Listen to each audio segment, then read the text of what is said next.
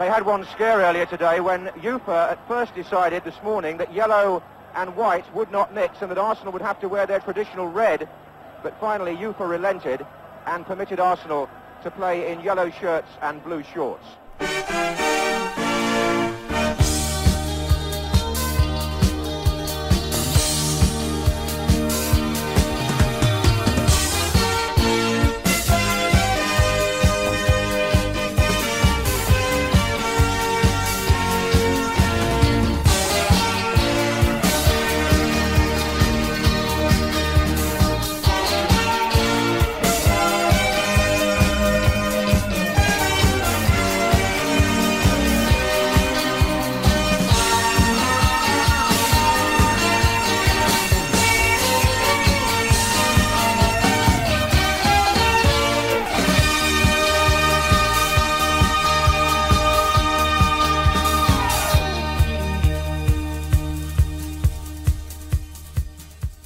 Welcome, dear listener, to episode 13 of the Football Kit Podcast. I'm Denis from Museum of Jerseys. I'm Gav, also known as the Kit Geek. And I'm Les of Hull City Kits. In this episode, tying in with the beginning of the group stages of the various European competitions, we're going to look at some of UEFA's kit regulations, both past and present, and judge whether each bylaw is rational and useful or if it's just petty bureaucracy from the wonks in Nyon Switzerland with the three of us taking a closer look at UEFA's kit rules, there will always be a definitive judgment, even if there is no consensus. Rules that are justified by at least two of us will be termed nigh on to something good, whereas regulations that are deemed a lack of sufficient rationale will be branded UEFA game or what. I'm not convinced that we're three good men and true, but I do like this topic. I suppose before we look into the specific rules, we should consider whether we think UEFA are even justified in having their own take on Law 4 to begin with, or if they should let teams do what they like as long as they meet their own association statutes. Where do you stand on this, Denis? I kind of like it in terms of the variations that it brings. Like being rational and realistic and logical, I understand why the Premier League doesn't mandate shorts changes, and I kind of applaud that but I like then the fact that UEFA do, and so you just see variations and mashups that you mightn't see domestically. Like I can definitely do those sleeve patches of all kinds. I think they're a complete waste. I, I know they're they're good for collectors and things like that, but they were what brought about the the sleeve free zones, which broke up the Adidas stripes and other kinds of taping. So they can definitely get in the sea. But then I like there's a kind of a lout quality to if you go back to the 1990s and you see Bayern Munich and Milan just having to have the Opel word mark. PSG as well had Opel at the time. They were only allowed to have the Opel word mark, whereas in their domestic league they would have had the word mark with the Opel Lightning logo. And just those kind of small little kind of different editions of, of kits basically I, I I like I like to see things like that. Yeah, I don't mind having the, standardized rule. I think it's uh, a, a nice thing to have. I think if there was no ruling, you'd see some kind of the the kits. I think of the '90s. I think of the French teams, particularly with multiple sponsors covering the shirts. You'd see a lot more of that. Where I think that detracts from the main appeal of the shirt which is the look of the team. What is that team's colours? All of the traditions of European competition, the historical looks for each of the teams. I want to focus on those colours and those aspects of a kit. So I think these rulings help us do that to a quite a large degree.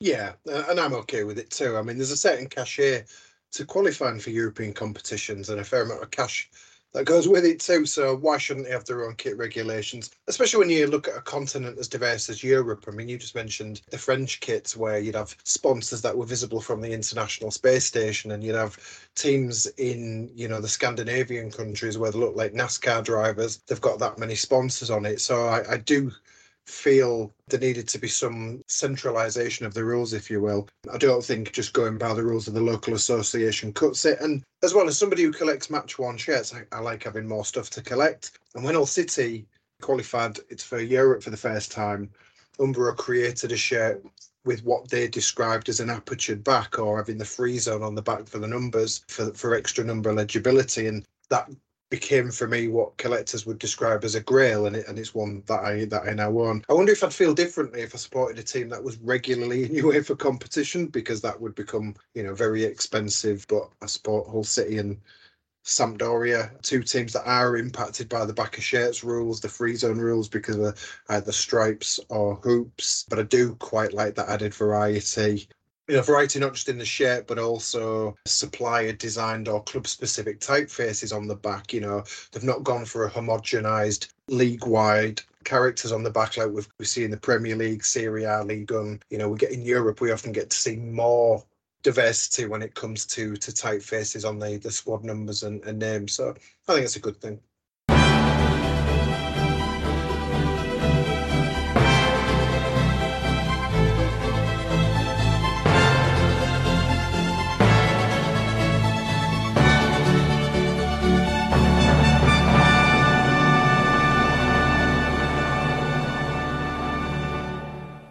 So we'll kick off by bundling together the varied rules on sponsors, which don't affect the construction of a kit but do impact what can be added.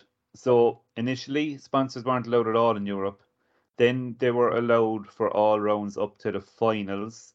Trivia fans might appreciate the fact that the first Champions League winners to have a sponsor did not have a sponsor across their chest because it was Ajax in 1995 and they had AB ABN AMRO written vertically. But even then, they had they were they were limited in size. They they weren't allowed to be as big as teams could have domestically, and you could only have one. Now you can have two because you can have one in the sleeve as well. But l- like um like Gavin said, you could have some leagues like France or Austria where teams would have loads, but they could only have one then for Europe. And then there was a, a funny rule as well where teams playing each other couldn't have the same branding across their, their chest. But it, it's been a, a kind of a dynamic thing. It, it's changed over time. So what what are your likes and, and dislikes, Gav? So I think kind of as I mentioned, I think the thing I like about it is it gives us some standardization. So actually the main thing on show is the kit and the tradition of those teams. And with the history of these competitions, they're the things that you know you, you look at. You look at Real Madrid, the history, Liverpool as well. You know, um, I mean, Liverpool changed from white shorts in the 60s to all red look to match what Real Madrid were looking like with all white. So the kit has been at the heart of these European competitions right from the early days in the 50s. Um, so that gives us a consistent look across all of the teams. So again, we did talk about those kind of French, Austrian teams, all those sponsors. That all goes. So we have that limited look, one sponsor. Something I also like that I want to kind of just quickly mention is sometimes there's some clever use of sponsorship over the years. One example that springs to mind is when Liverpool was sponsored by Carlsberg and when they were playing in countries that didn't allow alcoholic sponsorship, they used the word probably. So the probably the best lager in the world, the tagline for Carlsberg. So they just had probably in the Carlsberg font that stood out more and I think was more effective marketing from a sponsorship point of view if, than if they just had standard Carlsberg. It stood out, it became, you know, a collector's item, people were talking about it. So from a sponsorship point of view, brilliant. From a club point of view, brilliant. Everyone's talking about the shirt, everyone's talking about the sponsorship. And these little things wouldn't be the, the case if we didn't have that sponsorship ruling in place. So that's something that I, I, I, like. I think there was some also they've done some things with the Fly Emirates. I think that probably touches on what you were saying, Denis, about teams not having the same sponsorships. I know that's been played with in the past where teams have different versions of that. I think I can remember Arsenal. I think probably had Dubai. I think on one of their shirts once. Um, I can't remember who they were playing, but probably Milan, Hamburg. Hamburg. So little playing around with that, I think, is uh, an effective use of this sponsorship and the space that the sponsorship is allowed within the shirt. I think the no sponsors in finals rule, it certainly gave us some great looking finals. I immediately think of Manchester United versus Barcelona in the 1991 Cup Winners' Cup. Manchester United's all white kit just looked wonderful without a sponsor. Barcelona wouldn't have had one anyway. And then a year after Barcelona played Sampdoria in the last European Cup final. I think perhaps Barcelona getting to so many finals in that era perhaps muddies the waters a little bit because it didn't affect them anyway. But I, I think I quite like that look. Although I don't imagine sponsors liked it, and I bet in the long run that would mean the clubs wouldn't like it either. But while it lasted, I think that rule was Nyon to something good. The, the different brands rule, I, I can't fathom the logic for it. There's there's no real conflict of interest as I see it. You know why two teams can't have the same sponsor. So that feels needless and bureaucratic. So I'd say you wait for the game of what for Yeah. for that one there. What about you, Denis? I I would I would agree agree with you on that. It was a bit mental, made made for good variance, but I presume it's probably because UEFA were afraid that the sponsors in question would be getting more exposure than the Champions League or Europa League competition sponsors who were paying the money directly to UEFA. That's just a theory, could be completely wrong. The decision to allow sleeve sponsors last season, definitely UEFA the game or what. Was it's still inevitable though again, like like Gav, I like the the the countries that ban al- alcohol advertising, forcing it to forcing teams to change the message, and a, a kind of a and now onto something good that I I like is when Hamburg won in '83 against Juventus, they just had HSV across their shirts mm. because they were sponsored by BP at the time, and I suppose they they just you know wanted to have something there, so it was a nice kind of a creative thing. And similarly, then in '92, '93, the first season of the Champions League, you weren't allowed as sponsors for the group stages. So for Rangers, first game it was against Marseille. This was uh, an article by Jay Mansfield on, on his left midfielder blog that, I- that I read this that um, few of the Rangers players wanted long sleeves, but the set that came from Adidas, the unsponsored set that came, was only short sleeve. So what happened with I think Mark Hateley and a couple of others, they wore domestic long sleeve shirts, but with a patch cut out, a a rectangular patch cut out of of other other shirts that weren't being used and stitched over the McEwen's Lager logo. Um, and that same season, PSV, who were sponsored by Philips at the time, who were also the, the club owners, the official name Philips SV, they actually, for the first time ever, as well as the crest, they had the T, the club name Philips SV written above the crest. So they did have their sponsor's name on their shirts, which was sneaky, but I I, I applaud it. So I definitely have that as a name to something good. Normally, you, you see sort of like grandfathering rules, don't you? Where if a club's been set up by a company, they would let it off. You know, like in uh, in Germany, you know, Yeah, a couple of teams get away with a 50 plus one rule because they've always been owned by companies, which is, of course, how largely football teams started, wasn't it? Yeah, it was yeah. the workers of teams you know, unite and, and play as a team. Mm. So genuinely, we're thinking nigh on something good overall with that. I'd say so overall. I mean, the, yeah, there's, there's some pettiness, some bureaucracy, but but Yeah. overall, I, I think it's been a, a, a good thing. Okay. So on to a similar but not related rule that restricts the suppliers marks uh, that appear on a kit, so the logos. Um, the current wording in Article 22 of UEFA's equipment regulations says on shirts, one manufacturer identification not exceeding 20 squared centimetres on the chest above any sponsored advertising. The collar zone, including both sides of the folded collars, must be free of manufacturer identification. What do you make of that, Denis? I well, I think it's interesting. You've quoted the, the rule correctly, and it sounds very strict and limiting. But then a, a couple of sections down is the part about the taping and, and the sleeve and the shorts, and that seems to be a, a free for all that you can have loads of repeating logos. So I- don't know why you're strict on the one hand and then you know not as strict on the other. My guess is that given that it mentions the collars and it goes to the trouble of legislating it's it's for TV interview purposes as much as anything that you know the frame of the head and shoulders they only want a limited amount of logos in that area so that again that's my guess on that how how effective is it or how need how much of a need is there for it I don't know so I I think you wait for the game or what Not a fan of kit brands logos appearing more than team branding, so I'd have this in domestic competitions too. I think as much as I admire stuff like the Adidas equipment range of the early nineties, uh, and towards the end of that decade, you had. Do you remember the Reebok shirts? I think Chile had one that had a Yeah. huge Reebok mark acro- uh, over it. Interesting kits to look back on, but I'm not fond of that look overall. I don't like, I don't like a, a supplier, you know, vendors marks overwhelming a shirt and certainly being far bigger than the uh, the team identity. I think it's fascinating when it extends to subtle design elements such as the jacquard weaves. A Manchester United shirt with the Old Trafford print on it, they they had to fix that because Yeah, yeah.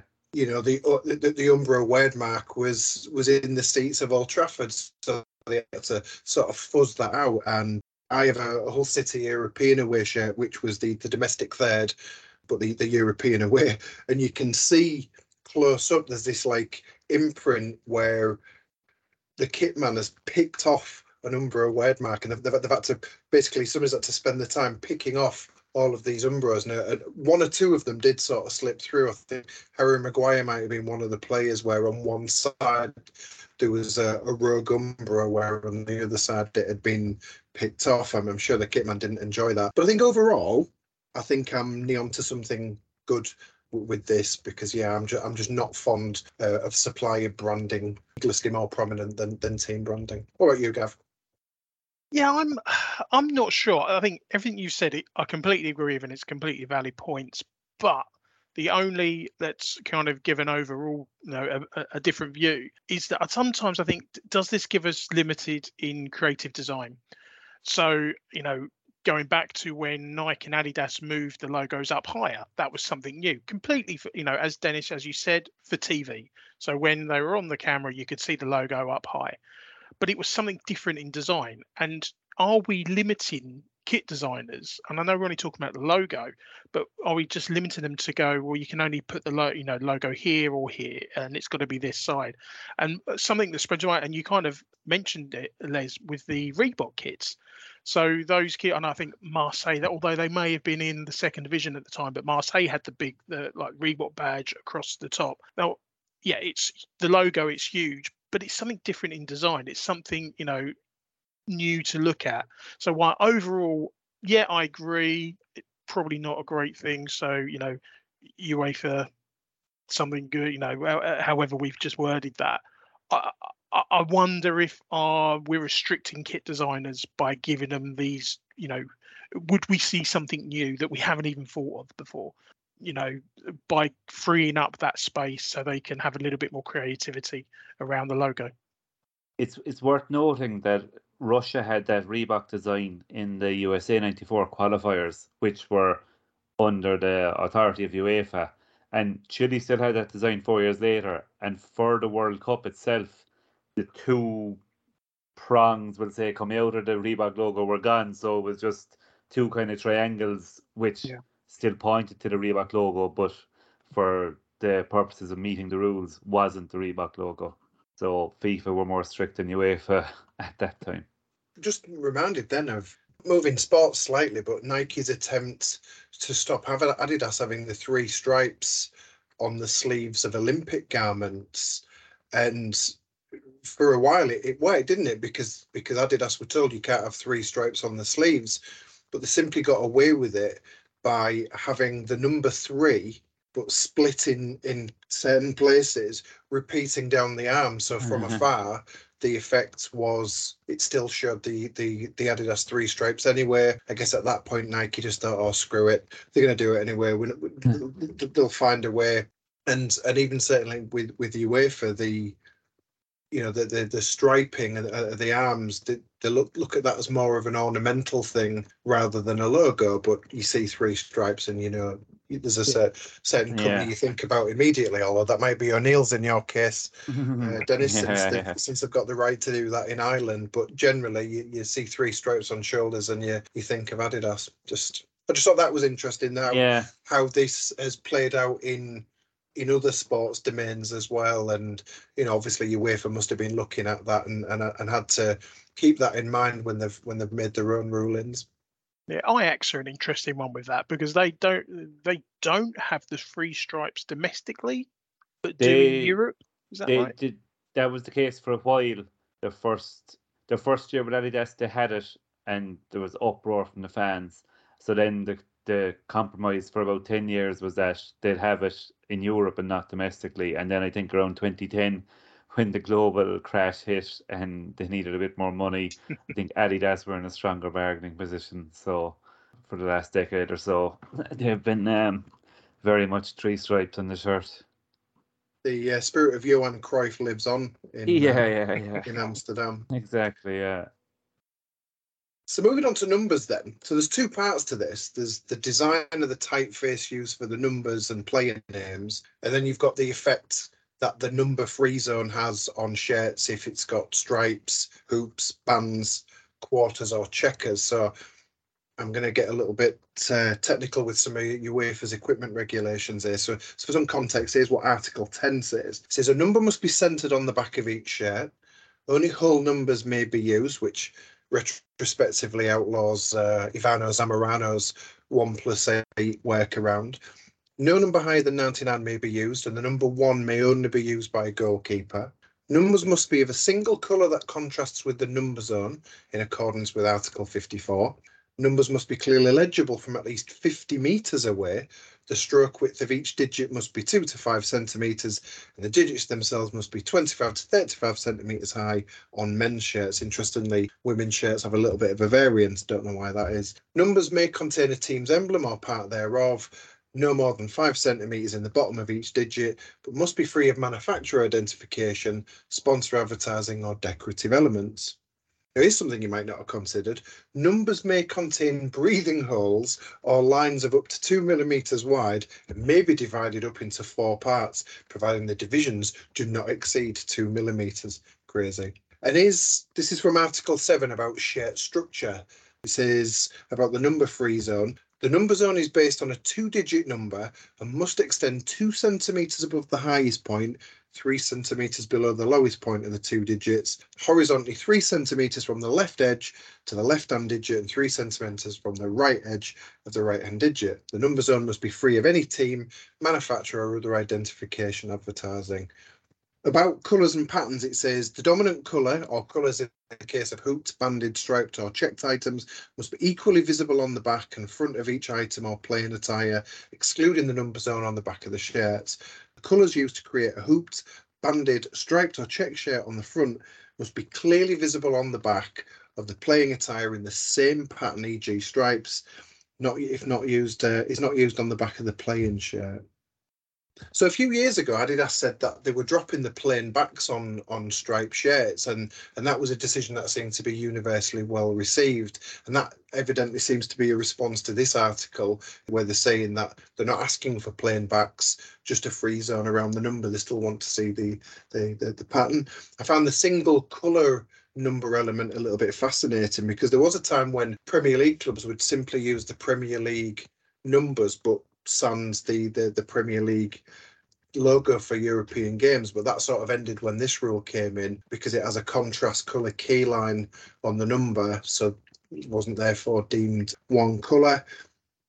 That I think is a good thing because it encouraged suppliers to come up with typography just for use in UEFA competition, and I sort of like that the variance that that's created and the creativity that you get there. So certainly I'm Nyon to something there camp there. What about you, Denis? What your what's your thoughts?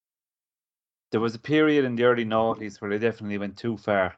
They had a rule that said any striped or hoop shirt had to have the number free zone. So Barcelona, Milan, Inter, all of whom had sets of dark stripes, had to have this box where there was no need for it because with two two dark stripe colours you're going to be having a light number anyway. So they relaxed that and now they're more clear about you have to have the free zone if the two colours contrast.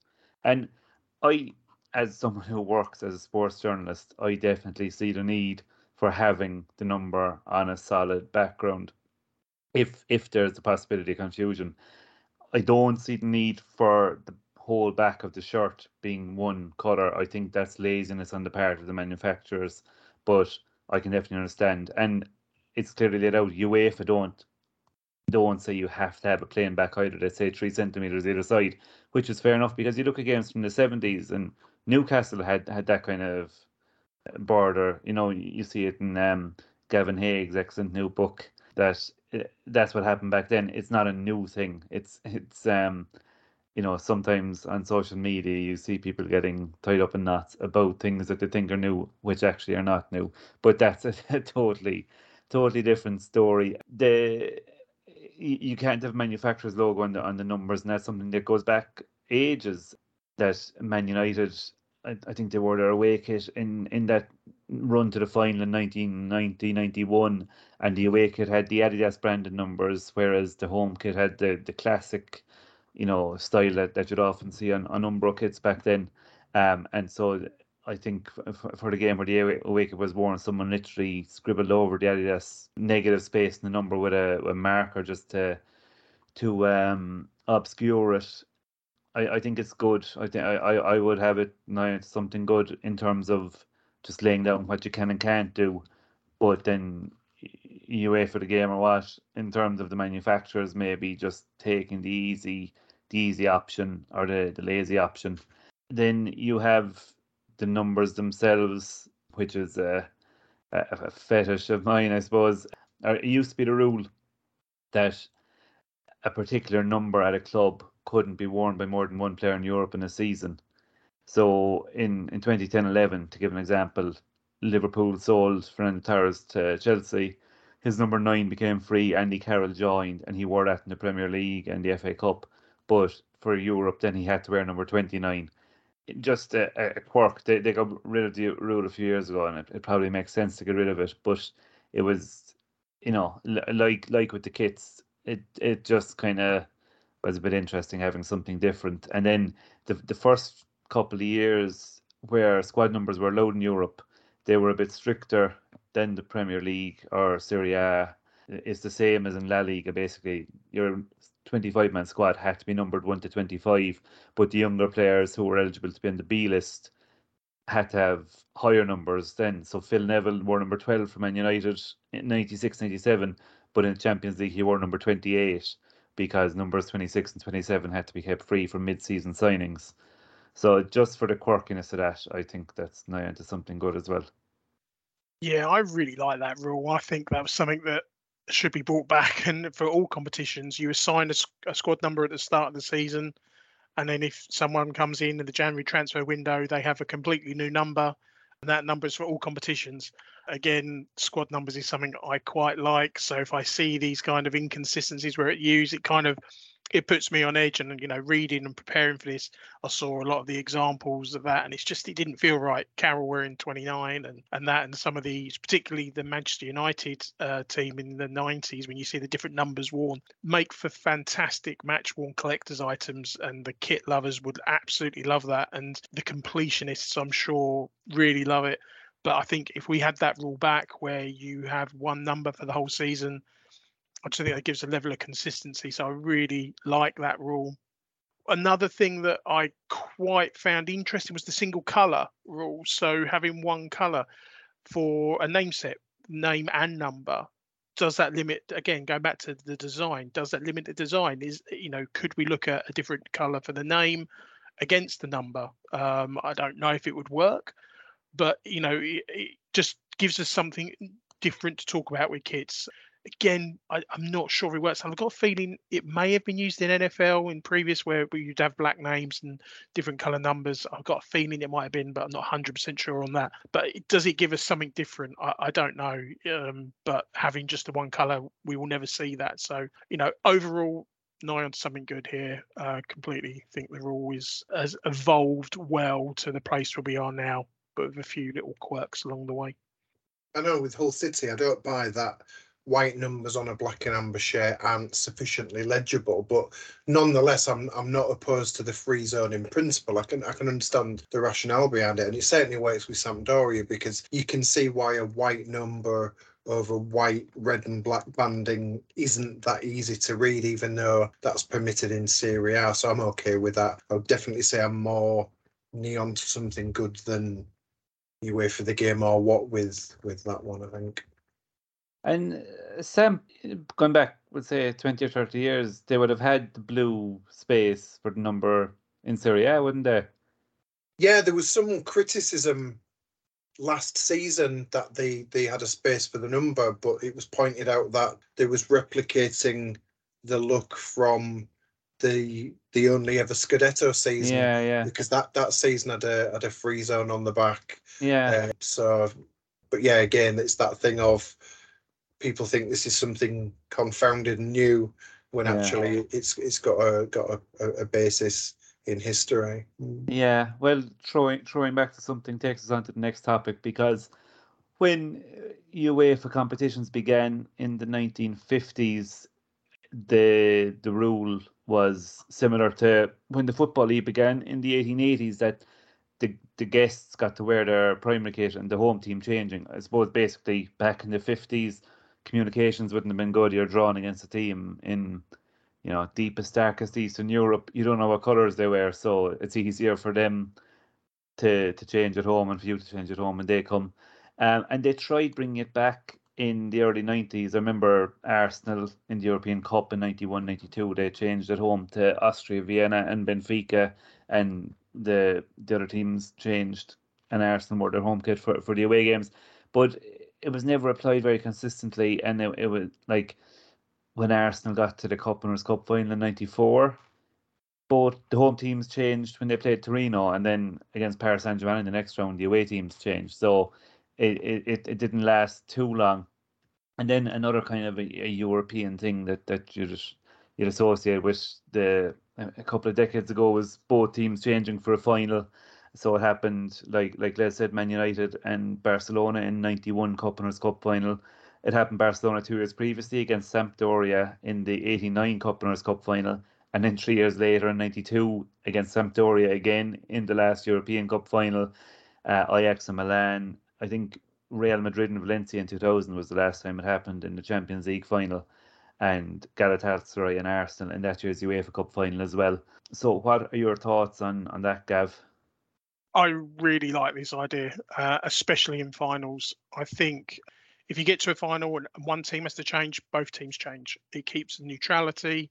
Most of the times, the finals are in neutral stadiums or you know even if they're not in a neutral stadium it will be classed as neutral so let's you know embrace that have you know have both teams in change kits that you know there's the two games you mentioned there um, the barcelona man united and the barcelona sampdoria finals they're real standout finals for me watching football as a kid because a lot of the time because of the kits you know Les, you've already mentioned that white Man United kit, but also the Barcelona in the blue in that game. You know, there was such a a great kit matchup, and then the final Wembley, Sampdoria Barcelona, that final.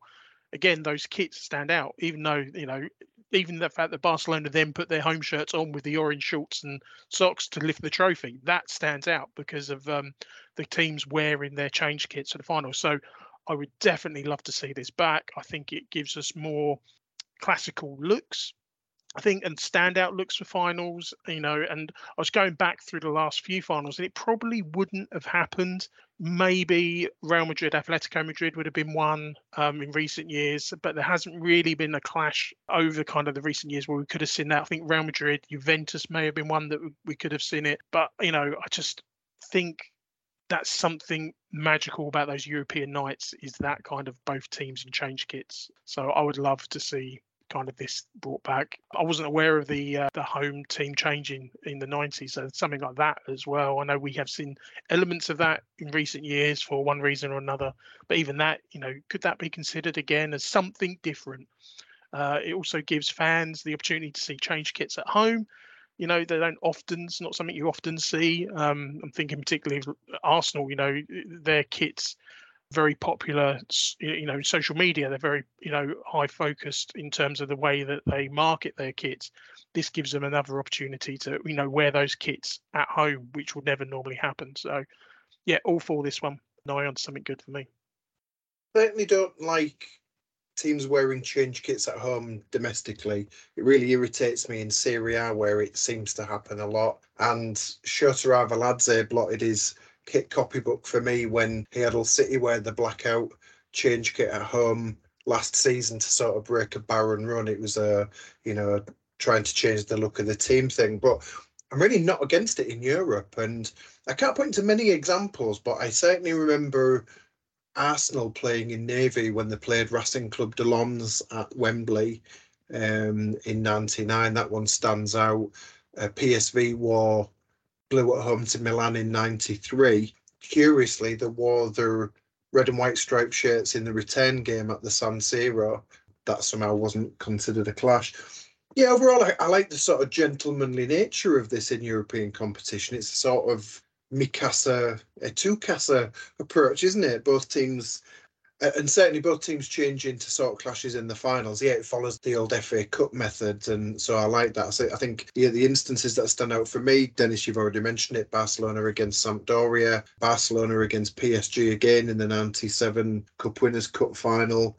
And uh, yeah, you've also mentioned it, Denis, uh, Arsenal against Galatasaray. There'd probably been more instances had Milan not have preempted the need, but they because they would elect to wear the white kit because they considered it lucky in Europe. So I wonder how much more that might have happened had Milan not have reached so many finals because you know they did that in 1990 against Benfica, they did it against Liverpool in 2005 and, and 2007. So yeah, I think I'm on something good here too.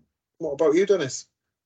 Yeah, I I, I would say at the outset, yeah, to something good reverting to the the rule about the home team changing was was nice and quaint, but doomed. So you know, a pity, but we'll get over that. People on social media get very angry when both teams change. Um, but like I've said, at a neutral venue, it, it's it's a logical thing to happen, I think. And again, it's not anything new. It, you know, it, it it happened in FA Cup finals and semi-finals, happened in big European finals. What I don't like is it's happened a few times in recent years. It's happened three times to Arsenal and I think Atletico Madrid had to do it against Benfica. Is when the the away team, their home and away kit both clash with the home team, and so the the solution is for the home team to change rather than the away team having to come up with a third kit. You know, and it, it it's not as if it's not as if it's a problem that arises on the night. Like you you wait for produce these these very detailed documents for each round of fixtures saying which kits will be worn, saying which bibs the subs will be wearing. So it, it again it just seems um it just seems a bit lazy. I think it's a, a failing failing of the the the rules. So some teams have decided to have a, a distinct home kit for European games, different from what they play their league games in. Denis, any notable examples of this for uh, you? Well, I, I think there, there's a standout one definitely. Man United when they won in, in '99, wearing a special European kit, um, complete with with white socks as first choice, and that was a tradition that they kept up to that because Alex Ferguson believed that it, it was better for visibility under floodlights. And I, I do wonder if, if the decision to to launch that European kit in '97 was taken knowing that the new home kit coming the following year had all these Umbro logos down the sleeves and wouldn't be allowed in Europe because Peter Schmeichel in, in that final had what was effectively the domestic goalkeeper top, but with the taping removed. And it, it's something I like. Barcelona did it in 93 94 as well because they wouldn't be allowed to have all the Kappa logos down the side, so a special European kit. That was the first one I noted, and then it became popular to do in the 90s.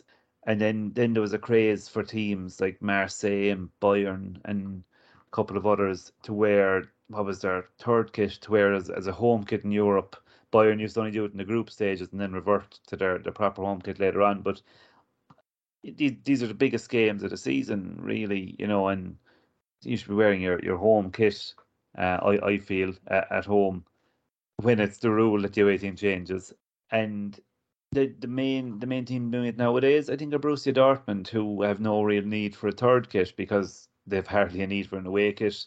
In, in Germany and Villarreal are one of the few teams that they'd actually have to change against in Europe. So their third kit is basically the European home kit, and often it has more black on it, and then they'd have the domestic home kit listed as their European third. So a few years ago they played PSG, who and their navy kit caused a clash in UEFA's eyes with the yellow with black sleeves European kit. So they ended up wearing the the domestic yellow kit in PSG in Europe because it was their inverted commas third kit. So I, I kind of like that, you know, when it's when when you don't have to have a third kit, you might as well have it just the European home kit. I, I, I like I like that a team having two sets of kit in, in largely the same colours. It just provides nice nice variation. So I, I would have that as Nyon to something good. Les? Think of of Lazio, who had a solid sky blue home shirt with black trim domestically in 99 2000, but they used the striped blue and white shirt in oh, Europe.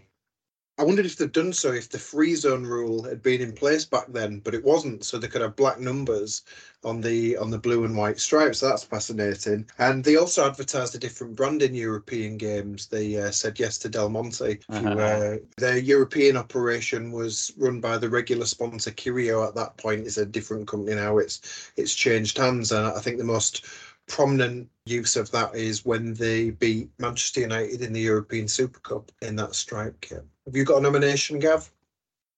Yeah, there's a couple of examples here, and for me now it feels like it's very much a commercial exercise. So before, I think it was you know done to abide by some of the rules. So you know we talked about the Manchester United thing, and you know maybe some of the Lazio stuff there.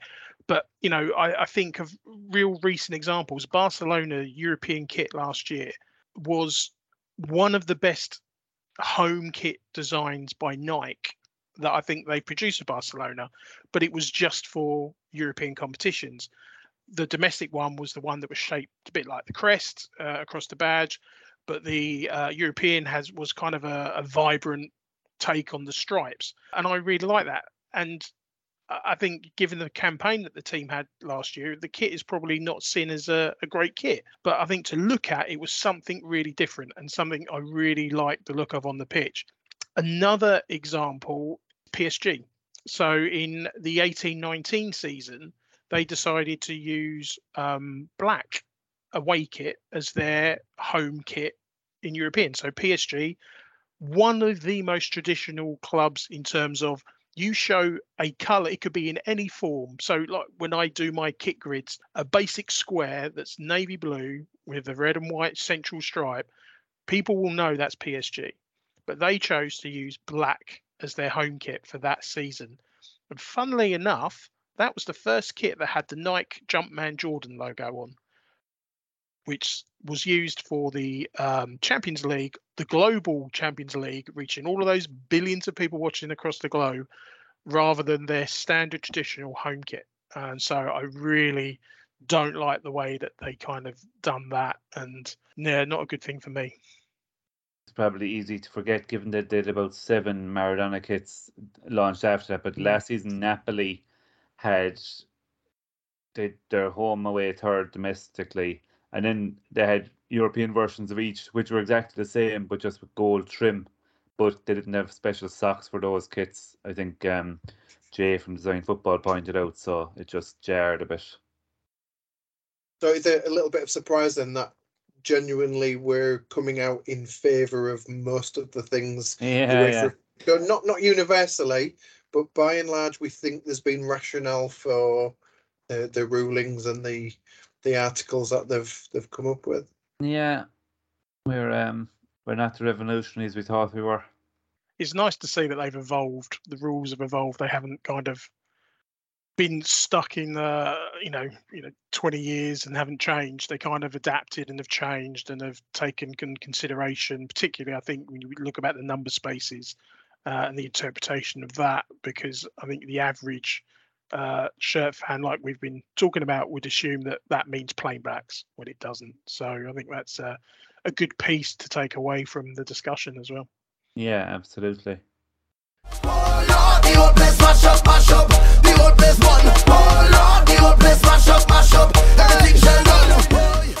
it's been a while since we've considered a classic mashup, and quite frankly, I've missed that music. So, since we haven't done one since Gav joined the podcast, he gets to nominate a mashup. What tickles your fancy, Gav?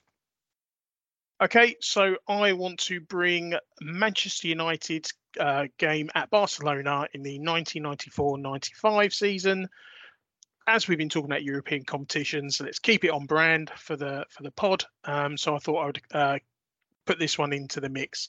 So it was November 1994, uh, Group A of the Champions League, and Manchester United visited Barcelona. Man United wore that night their very famous black Umbro kit, um, and it was the only appearance of this kit within the Champions League.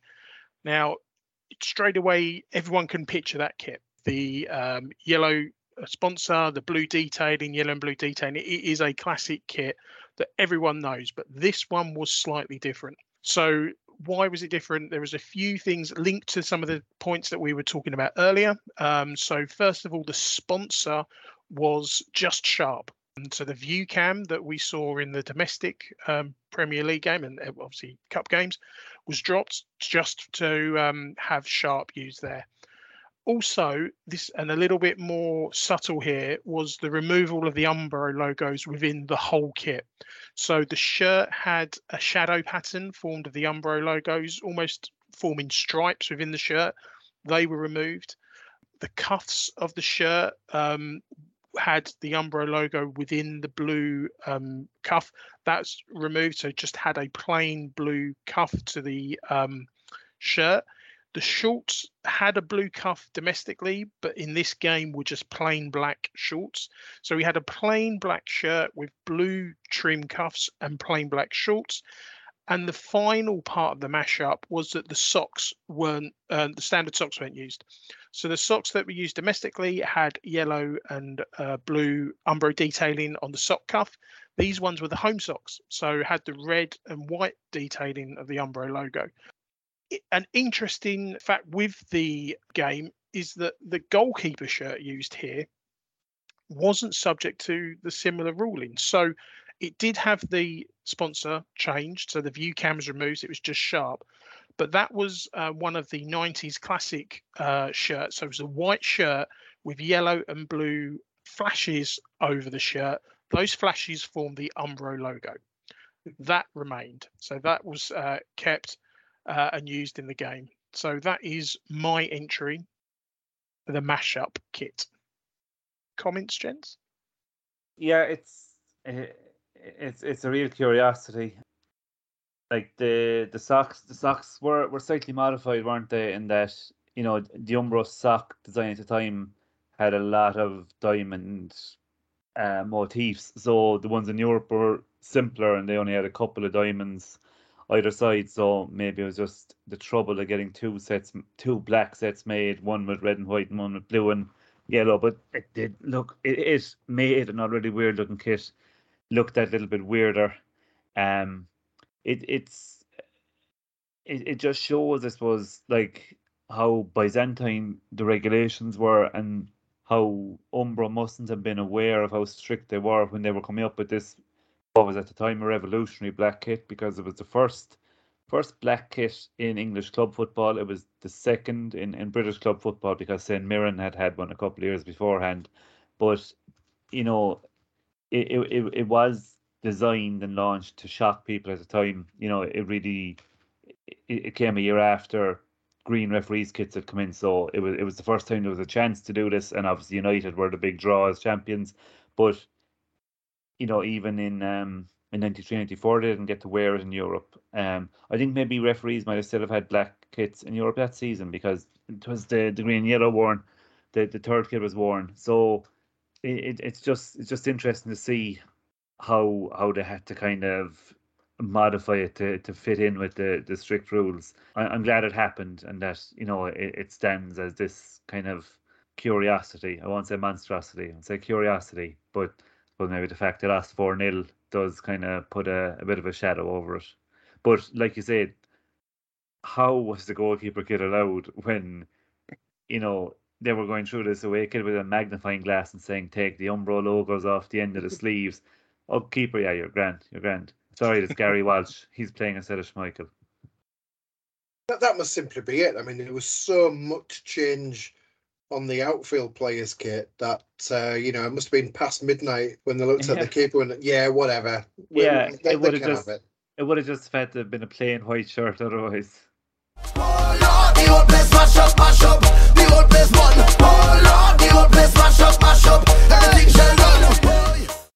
And there you have it for episode 13 of the Football Kit podcast. Hope it won't be an unlucky one for us or you, the listener.